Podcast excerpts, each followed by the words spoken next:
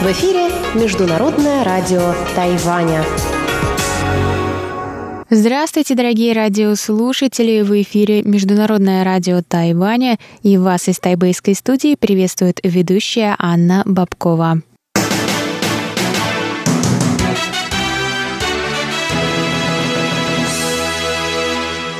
Дорогие слушатели, начиная с 1 января русская служба международного радио Тайваня прекращает вещание на частоте 7220 кГц с 17 до 18 UTC. Мы переходим на частоту 5900 кГц с 17 часов до 17.30 UTC. Наши передачи на этой частоте будет ретранслировать болгарская радиостанция Spaceline – Вещание на частоте 9590 кГц с 14 до 15 часов UTC, трансляция с передающей станции в Даньши, остается без изменений.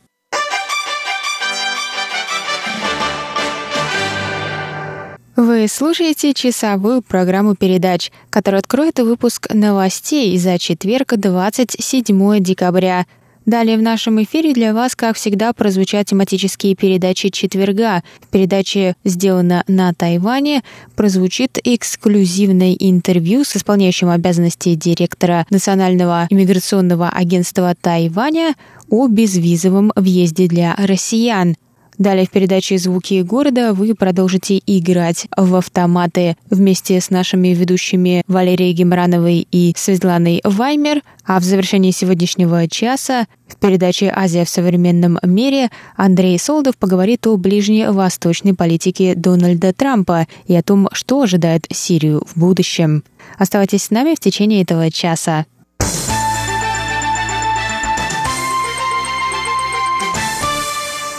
А сейчас о главных событиях сегодняшнего дня. Трое из 148 пропавших туристов из Вьетнама были найдены, сообщили в четверг 27 декабря в Национальном иммиграционном агентстве. Их нашли в уездах Дзяи, Чанхуа и Синьчжу. Беглецам будут предъявлены обвинения в нарушении иммиграционного законодательства Тайваня. Напоминаем, что 152 туриста из Вьетнама прибыли на Тайвань в четырех группах 21 декабря и исчезли.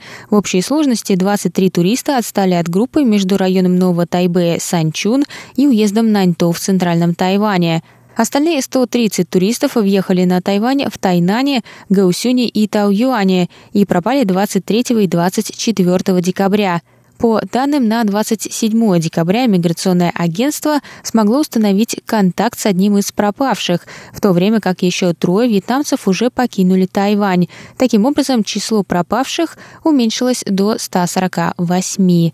Туристы приехали на остров по специальной электронной визовой программе, упрощающей въезд на Тайвань для граждан Индонезии, Вьетнама, Мьянмы, Камбоджи, Лаоса и Индии. В ведомстве заявили, что усилят контроль за выдачей таких виз, чтобы избежать повторения ситуации.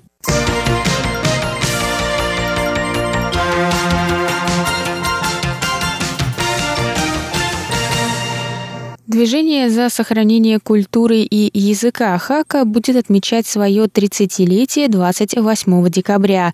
По этому случаю Ассоциация по продвижению прав народа Хака и редакция журнала Хака провели 27 декабря пресс-конференцию, на которой обсудили продвижение родного языка и культуры на Тайване.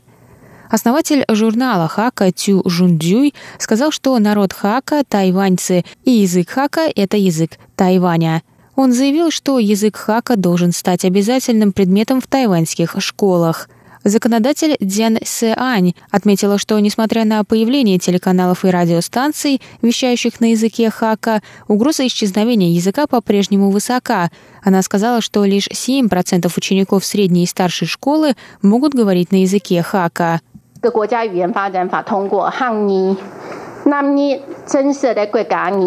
Был принят закон о развитии языков. Язык Хака был признан государственным языком. Теперь нам нужно работать над культурной идентичностью детей Хака. Если они смогут идентифицировать себя как Хака, они захотят изучать свой язык.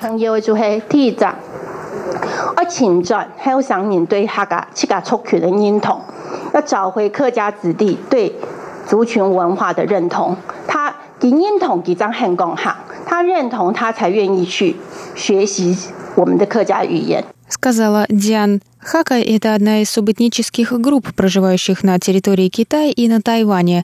После прихода к власти в 2000 году администрации президента Чен Шуйбяня власти острова стали уделять повышенное внимание этнокультурному возрождению Хака. Были открыты Институт изучения языка и культуры Хака, этнографические музеи и культурные центры – Существуют радиостанции, вещающие на языке хака на внутреннюю и зарубежную аудиторию. В июле 2003 года на Тайване начал работать специальный ежедневный телеканал на языке хака.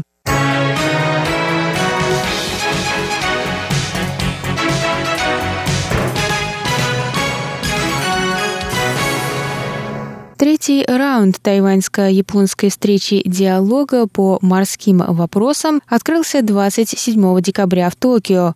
В этом году стороны обсудят вопросы морского сотрудничества, изучения океана и рыбной ловли и по результатам переговоров подпишут два меморандума. В делегацию Тайваня вошли представители Совета по делам океана, Управление рыбного хозяйства, Управление береговой охраны, Министерство науки и технологий и Министерство иностранных дел. Делегацию возглавил генеральный секретарь Ассоциации тайваньско-японских связей Джан Шулин. Председатель, базирующийся в Токио Ассоциации японско-тайваньских связей Ахаси Мицуо, заявил, что за последние годы отношения между сторонами стали более тесными. Он выразил надежду на то, что в будущем Тайваню и Японии удастся укрепить морское сотрудничество и вместе работать на благо стабильности в океане. Представители Министерства иностранных дел Тайваня подчеркнули, что считают острова Синкаку территорией Китайской Республики, и поэтому тайваньские рыбаки имеют право заниматься рыболовством в этих водах. В ведомстве добавили, что продолжат переговоры с Японией по данному вопросу.